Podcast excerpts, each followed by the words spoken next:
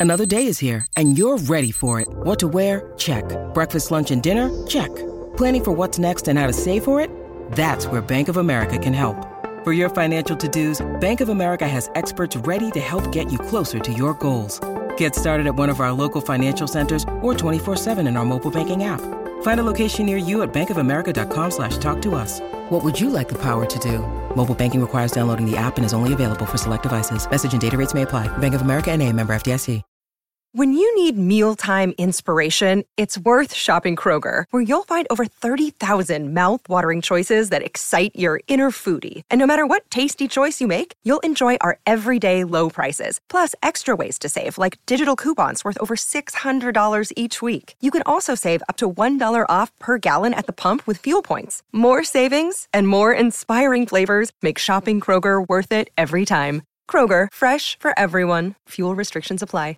Hello, everybody. This is Marshall Poe. I'm the editor of the New Books Network. NBN listeners like to read books and buy them. So we thought we'd tell you that right now, our friends at Princeton University Press are having a remarkable site wide sale. You can get 50% off books, including ebooks and audiobooks, with the code 50, F I F T Y, at checkout until May 31. You can save some real money on Princeton University Press books. I encourage you to go there and check it out. Welcome to the New Books Network.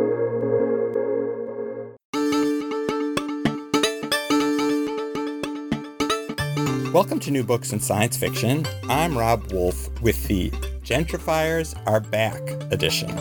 We start 2022 with a new novel that features, among its storylines, a phenomenon familiar to those of us who live in cities.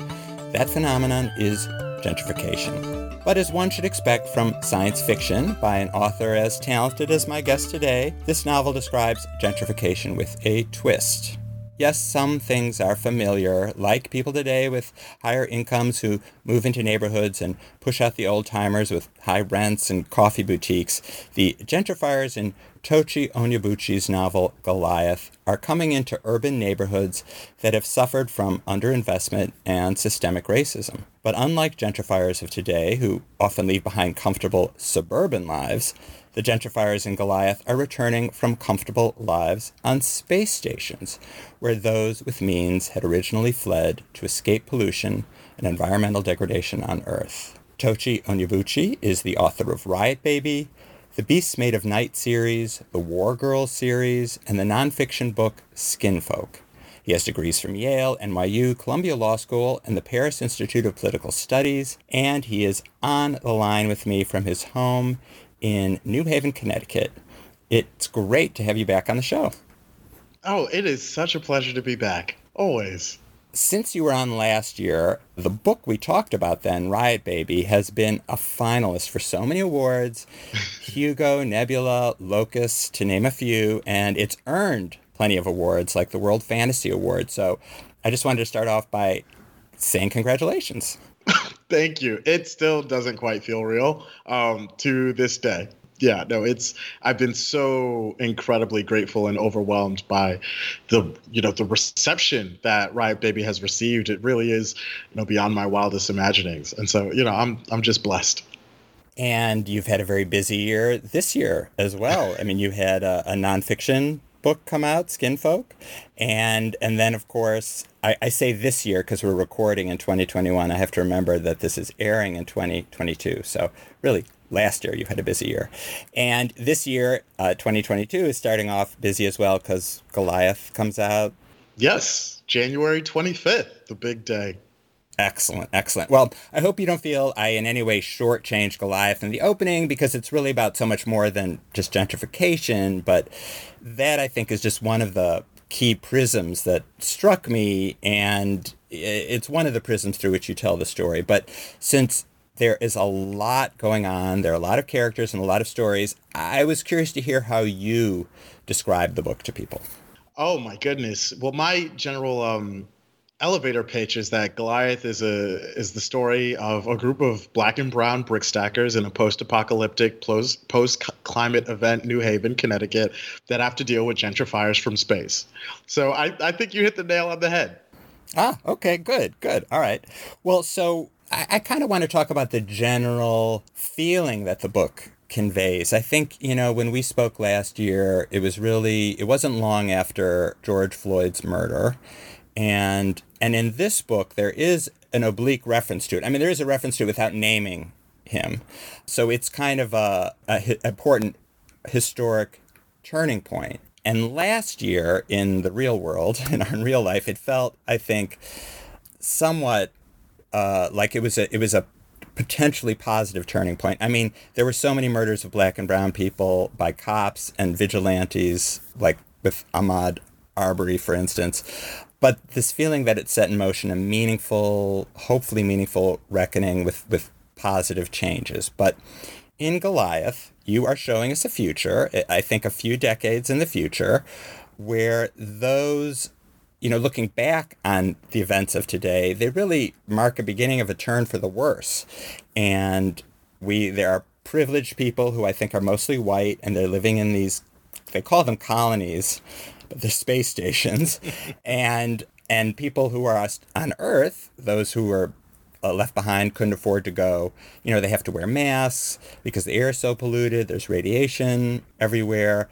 There's a white supremacist nation out west and and if you have money, I guess, or the gentrifiers, they you know they can live under a dome. That's what they're doing. So they're sort of blocking out the out the world. So it's it's a it's a dark future building on what feels like the facts of recent history. So so I guess I want to just talk generally about that. And is this your prediction, your gut feeling about where things are going?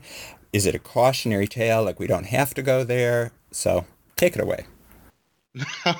it's it's funny. I've been thinking quite a bit recently about the the idea of science fiction as a genre um, serving this this social utility of prediction. Right?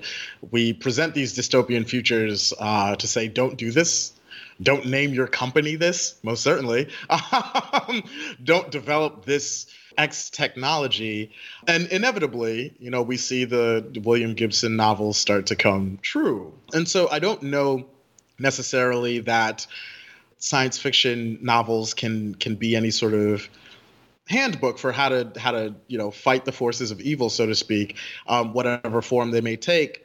I think at the end of the day science fiction and speculative fiction in, in, in general is all about our now is all about our present. You know no matter how far flung into the future or how deep into the past or adjacent to our past a story may be set, it's always saying something about the time in which it was written. And I think what's interesting about setting a story like Goliath in you know the 2050s is that it's very much about now and what's funny so i started writing goliath or at least the the short story that be, that ultimately became goliath um, was written in 2013, and then I started sort of building it into a novel probably around like 2015. And even in that draft, people were wearing masks. They were dealing with with air quality issues, et cetera, et cetera. And then, you know, 2020 happens. At you know, at which point, I think by which point I'd I, I'd sold the book. And people are walking around in masks, and there's you know people are dealing with air pollution, and so many of the things that had happened in the book were starting to become reality for a lot of a lot of people. Um, but really, Goliath is just in many ways about our now. I think what science fiction does allow us to do is it allows us to you know through the mechanism of thought experiments push a certain push a certain social dynamic past its breaking point I could look at, say, for instance, the the ways in which white supremacist organizations and militias organize themselves in the United States and the ways in which they they have flourished over the past you know half decade certainly um, and I can extrapolate okay what might this look like if things turn for the worse you know if the people if we see for instance the ways in which individuals or organizations can be emboldened to you know launch an attack on the capitol building to prevent you know the results of, of a presidential election being announced what is it going to look like in the future when you know the social fabric is that much more frayed? You know that sort of thing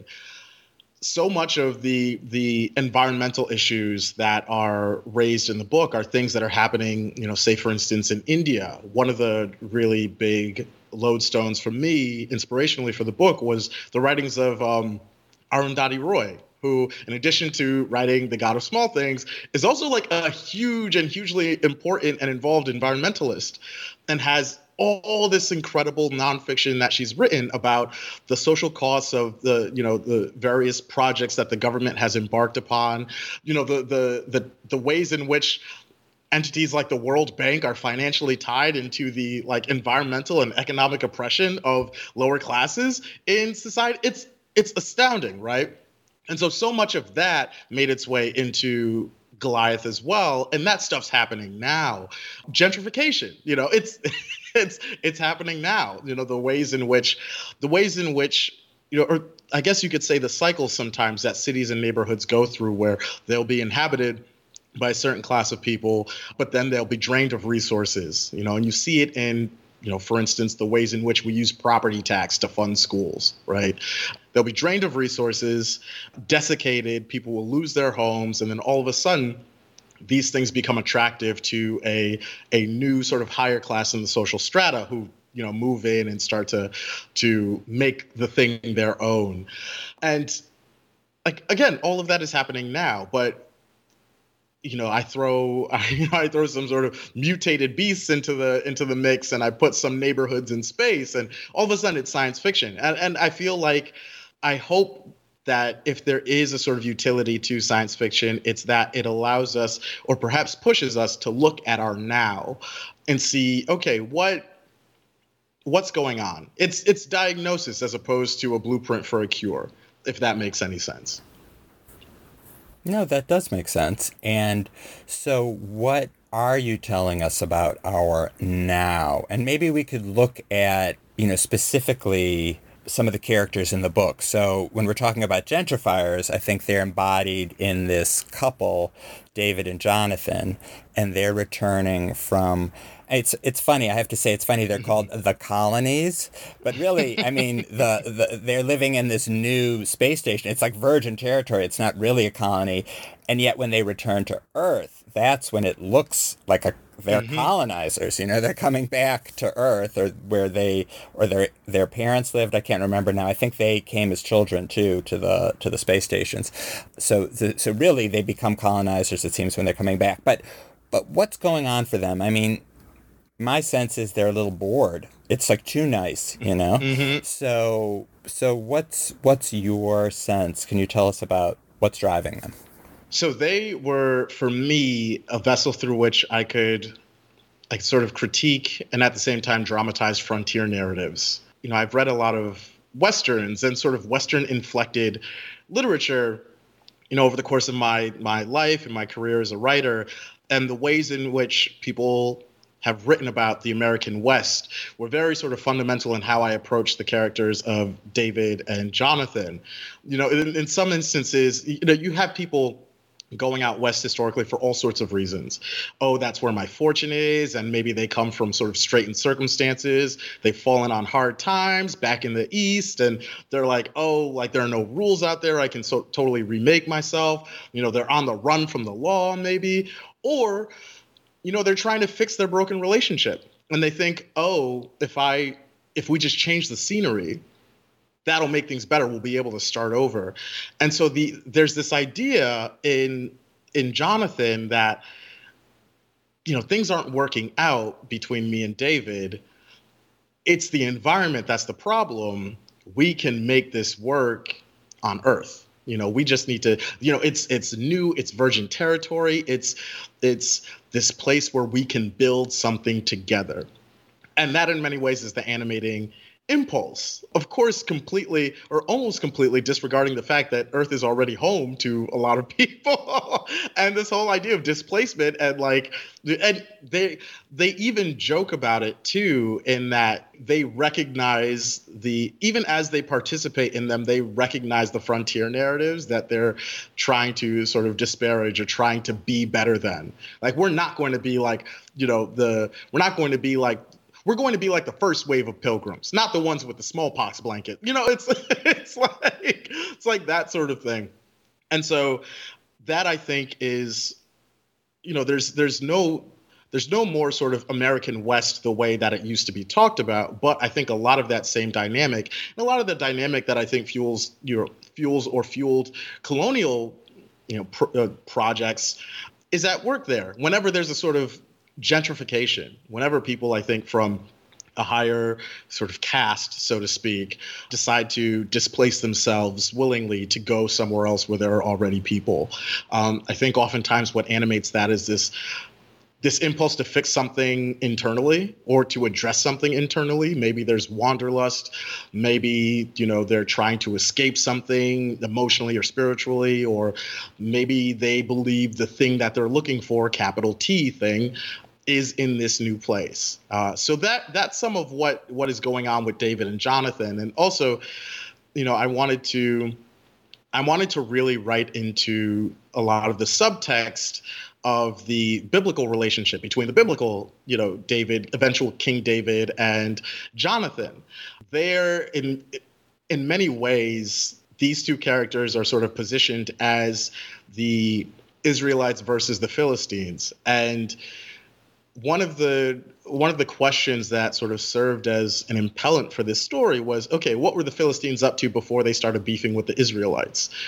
And you know, before before that conflict before that clash before the David and Goliath story, you don't we don't really hear about the Philistines. We don't really know what they're what's going on with them, what their society's like. You know, is it is it patriarchal, matriarchal? What's their you know what religion, et cetera, et cetera. We just learn of them in the context of their clash and eventual loss to the Israelites, and that very much interested me. And that I think is a dynamic that we see replicated in gentrification narratives oftentimes and not just fiction but particularly reportage about gentrification. There's never really any follow-up on the people who get pushed out. You know there's there's talk of that clash and then people leave but we don't find out where they go you know where do they get pushed to where do they disperse to and that was something that i wanted to explore in goliath i don't know if that answers your question but No, it's interesting. I mean, you're tying together a lot of threads, and I mean, it just speaks to the complexity of the book. There's a lot. You can read it on many different levels. I want to ask I mean, there's just so many characters, so it's like we could just jump around, but I was intrigued by many of them. I was particularly intrigued by the stories around Sydney, a young woman. We meet her initially in New Haven, but then we we flash back to her uh, more of her origin, and she has such an interesting origin. She's in the desert with her father, and he's harvesting or collecting cacti in the desert, yeah. and he's live streaming the collection to collect bids from the col- uh, the I keep I call them colonists. That's what they call themselves, but the, the dudes in the in space, you know. And it's like, how much how much for this? And he, it's this weird mix of performance and entrepreneurialism and almost like circus performing kind of thing, but very dangerous what he's doing. But you don't, you know, the people doing the bidding are just bidding on the baubles as far as these exotic, rare uh, cacti. So anyway, it's, it's an interesting beginning, interesting story. So I want to ask about her, and then you know later she she has another interesting turn. We could talk about both those things, I think. So so what's going on with her in the beginning? Like what's who is Sydney? Oh man. So she's she's one of my favorite characters in part because you know, even still, she's so much of an enigma to me. And that is such a fascinating, I don't even want to call it dilemma as a writer. It's something I actually take quite a bit of pleasure in trying to figure out what's going on, what what the machinery is inside of a character that I'm writing. And you know, sometimes I'll be be forced to sort of write around that. What are their circumstances? How did they grow up? Et cetera, et cetera. What what animates them? What pushes them? What do they want? And so building out Sydney's story was was like really fun. I mean, it's it's incredibly tragic, but like that, it, I don't think it's a spoiler to say because that's pretty much backstory of like everybody in this book. But it was it was this wonderful opportunity to explore another part of the country sort of during this during this period. You know the vast majority of the action in the book is set in new haven but these characters and such and their and their rich histories gave me this incredible canvas wherein i can make this not just a story about urban decay and urban renewal and all the ways in which that you know accumulates flesh and blood and bone but the story of america sort of writ large in this time and place. And so yeah so there, there's like there's an aspect of it that's funny. Like there's humor in that her her dad is like selling these cacti to people in space, and he does, as you pointed out, there's this whole performance. He's sort of like an auctioneer, and you know, there's even a point where he like he's getting one over on the buyers because like he'll be like, oh, this one's really, really, really rare. I got got a lot of people lined up for this one, like, da-da-da. and then and Sydney in her head is like, no, there are like 50 million of those like in the desert in front of us right now. So I also wanted to show some of what it can look like when you are forced to sort of pillage your own resources and so there's this there's this dynamic where I know there's a lot of reporting on it right now, the coltan mines in the DRC, in the Democratic Republic of Congo. And one of the reasons there's a lot of reportage about that right now is because the U.S. just let a lot of their sort of mining concerns, uh, concerns being a financial sort of term of art, lapse, and China is swooping in and gobbling up all these these sort of coltan deposits. And one of the reasons that coltan is so important is because it's in basically every electronic device in your house cell phone, laptop, all of that. It's one of the most valuable metals in the entire world. And oftentimes it occurs um, alongside copper, it's all this stuff. But the miners themselves, the artisanal miners, the people that are like doing the digging and all that stuff, are local Congolese who don't really see any of the the massive profits that the extraction of this resource gives them. But oftentimes you can see in situations like that and analogous situations, you know, all these sorts of entrepreneurial side alleys, right? Because you'll see communities like mining communities build up, and then you have people that need to sell, you know, whatever's whatever's locally occurring to them to these buyers who have varying levels of awareness of whether or not they're getting taken for a ride. But that was like that was a thing that I wanted to sort of show as well, where it's like this is what we have to do to survive. And it's not like, oh, I feel all this terrible guilt at taking this resource, the, you know, these beautiful things off of the land. No, it's like this is uh, like I'm just I'm making a buck. Like I'm trying to make a buck. I'm trying to feed my daughter. And so I know I've been talking a lot about Sydney's dad, but one of the reasons for that is that Sydney's dad looms very much in her in her life. His presence but also his absence and that was another thing that I wanted to play with with regards to these characters. The way is the way in which familial absence colors their lives, the ways in which it influences who they talk to, what they talk about, how they talk about it with people. You know, do they try to find replacements for these various figures, or do they walk around with this mom-sized ache, this father-sized ache, this brother-sized ache? constantly. Uh, and so that like Sydney was such an incredible character to write through and to write around. And in many ways, she provides a sort of through line for a lot of the emotional undercurrents of the book.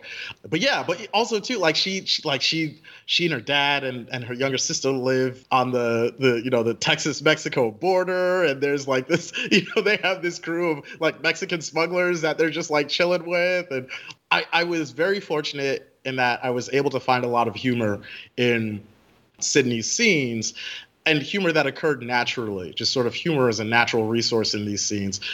Because it is, you know, it's an emotionally heavy book. And in a way that I sometimes see as a contrast to Riot Baby. Riot Baby is very condensed. It's very sort of concentrated. Claustrophobia was kind of the point, and it's very much pitched at this this almost incandescently angry register for like a lot of the book, uh, to the extent that I knew I couldn't really go past like 176 pages with that book because that was just emotionally unsustainable.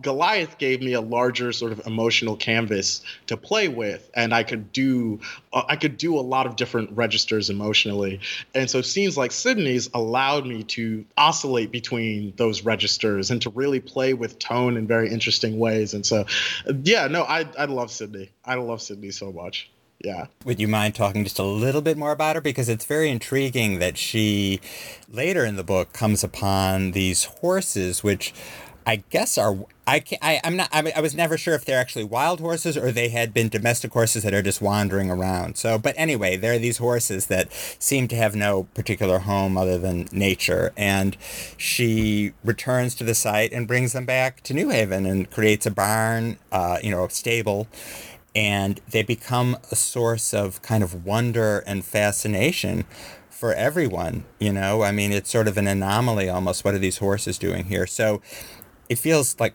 both an adventure and an, you know just kind of a, a, a, kind of surprising plot twist but also fraught with symbolism i think and i just wonder what if you could just talk about that what that means to sydney or what the horses mean to the story yeah no another dynamic with sydney um, was that she is that she's very connected to the natural environment. She's very attuned to things. So you know it's important that it's it's her that initially finds the you know the horses.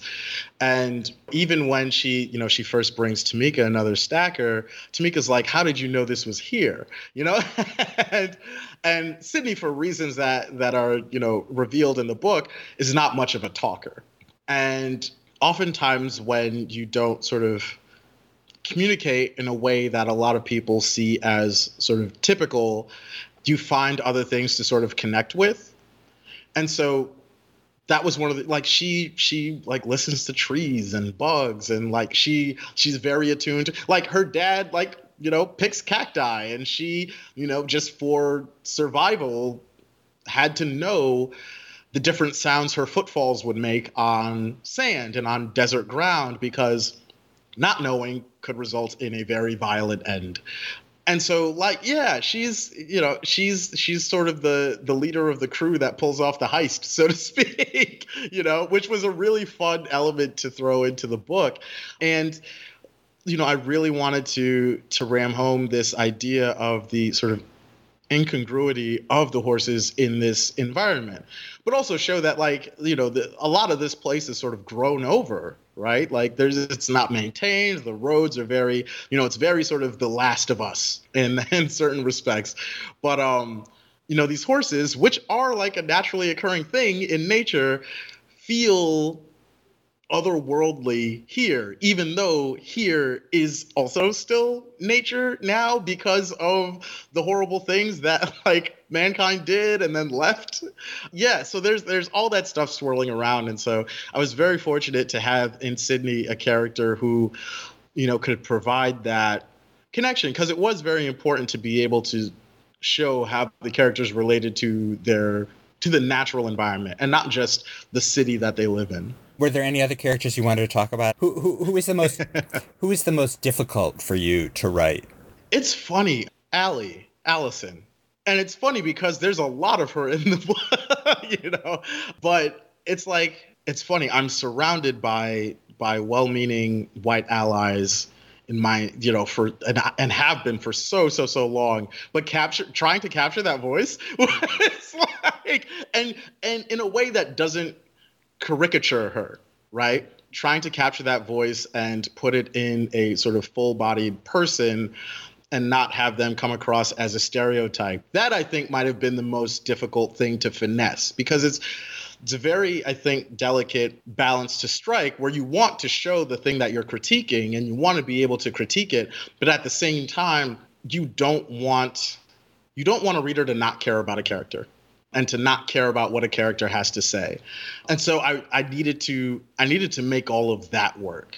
And she's she's a reporter, right? She's come in yes. to like describe the work that they're doing, give it you try to humanize or I don't know. I, am not actually I don't remember who she's writing for actually. Who's the audience? Oh, it's a it's a number a number it's what what was funny about her pieces um and and you know to those who who have or who will read the book who weren't sure, you know, she is the author of all of the reported pieces in the book you know it's a variety of publications that i kind of tried to to mimic there and and that format wise it was interesting to to try to sort of mimic you know there's a you know there's an esquire piece there's a you know a short piece that you know could see a home in the london review of books there's a you know uh I don't know, a piece that might have a home in the Virginia Quarterly Review. Like, so the people who read those magazines, those publications, uh, the people who read articles in those places, they're her sort of audience. And oftentimes it can sort of zero in on this sort of this this urbane upper middle class usually white demographic right you know, with various sort of skews to the left or right with regards to the the publication. But yeah, like that as difficult as she was to write, those pieces were a lot of fun because I, I like read all of those publications. And so I wouldn't have necessarily felt comfortable trying to capture their tone or or do a pastiche of their tone had I not read as much of them as as I do. So it was a lot of fun. Like I don't know that there were that there were any characters I I shied away from writing or that were difficult in a way that made me not want to write about them or that made writing their scenes difficult. They were all challenging all of them presented their own challenges, but they were all challenges that I was eager to engage in as a writer. And it took many years, it sounds like you started. I mean, yes. this has been in the works a while, and it's, I mean, I can understand why too, because it's a complex story with a lot of interwoven characters and places, and even some time jumps and things. Mm-hmm. So, so I imagine it was. Well, I don't know if there's any insight you can offer just into the process of creating the book. Oh man, it went through it went through a lot of iterations. It's funny, Goliath is fundamentally different from everything else that I've written because it is the it is the first and so far only piece of long fiction that I've written out of order. This isn't to say that I'm a consummate planner, but I generally know what's going to happen before it happens in the story to varying extents. You know, sometimes I have or all I have is a one page synopsis. Other times I will have scene by scene breakdowns of each chapter, whatever a chapter might look like in a particular book. But this book, the short story that that spawned it is a series of scenes that occur in the sort of first section, but a ways into the first section. And then I started writing some of the scenes that appear in fall, but like out of order. And then you know, I went back to the, to the section that's called summer, and then I hopped over to spring, and I think winter, because the book, you know, sort of ostensibly takes place over the over the course of a year, or the the present day quote unquote present day action takes place over the course of a year. And the the section called winter i think was the last section of new material that i wrote for the book. And i don't know that winter existed when i sold the book it certainly didn't exist in the earlier you know iterations of of the book. I mean this is probably the draft that's circulating now in these arcs is is probably i'd say draft number number five or six somewhere around there. And yeah there like there were large chunks of the book that didn't exist in between in between those drafts. Um, and so it was an absolutely terrifying process like not necessarily knowing what exactly was going to happen when but thrilling at the same time. Um, it really felt like writing this book i was pushing myself to the edges of my abilities as the as the writer that i was at the time that i wrote this book. And whew, it was a roller coaster What's next for you? What are you working on now? What's what's on the horizon for 2022? Oh man, I you know, I'm eager to let Goliath breathe a little bit. I don't know that I have anything on the horizon, or at least anything that I can talk about publicly that, you know, I'm not buried under, you know, a Mount Rushmore of NDAs about right now. But one thing that that is sort of ongoing, I'm I'm very lucky to be doing a mini series for Marvel Comics. It's a Black Panther Legends. It's uh, uh, targeted at young readers as a retelling of the origins of Black Panther, uh, focusing on uh, the childhood of a young T'Challa. It is and has been such an extraordinary thing to write, so much fun, but also super meaningful. I mean, Marvel, you know, for me, in my experience, has been a dream workplace. Um, I've had an incredible editor there, and and you know, so there's that. I'm trying to think, is there anything else? Probably got some short stories with my name on them, like you know, floating somewhere out there in the ether. But like, I'd say Goliath is like the big thing. Wonderful. Well, it, it's a great story. Thank you so much for coming back on, on New Books in Science Fiction. Thank you for having me. Again, such a pleasure. I have been speaking with Tochi Onyebuchi about Goliath from Tor.com. Thank you so much for listening. You can subscribe to the podcast if you aren't already a subscriber, and please think about giving the show five stars wherever you get your podcasts. Michael Aaron of QuiverNYC.com composed our theme music. I'm Rob Wolf, and I edit the show. Marshall Poe is editor and founder of the New Books Network, and Leanne Wilson is the co editor. Be well and keep reading.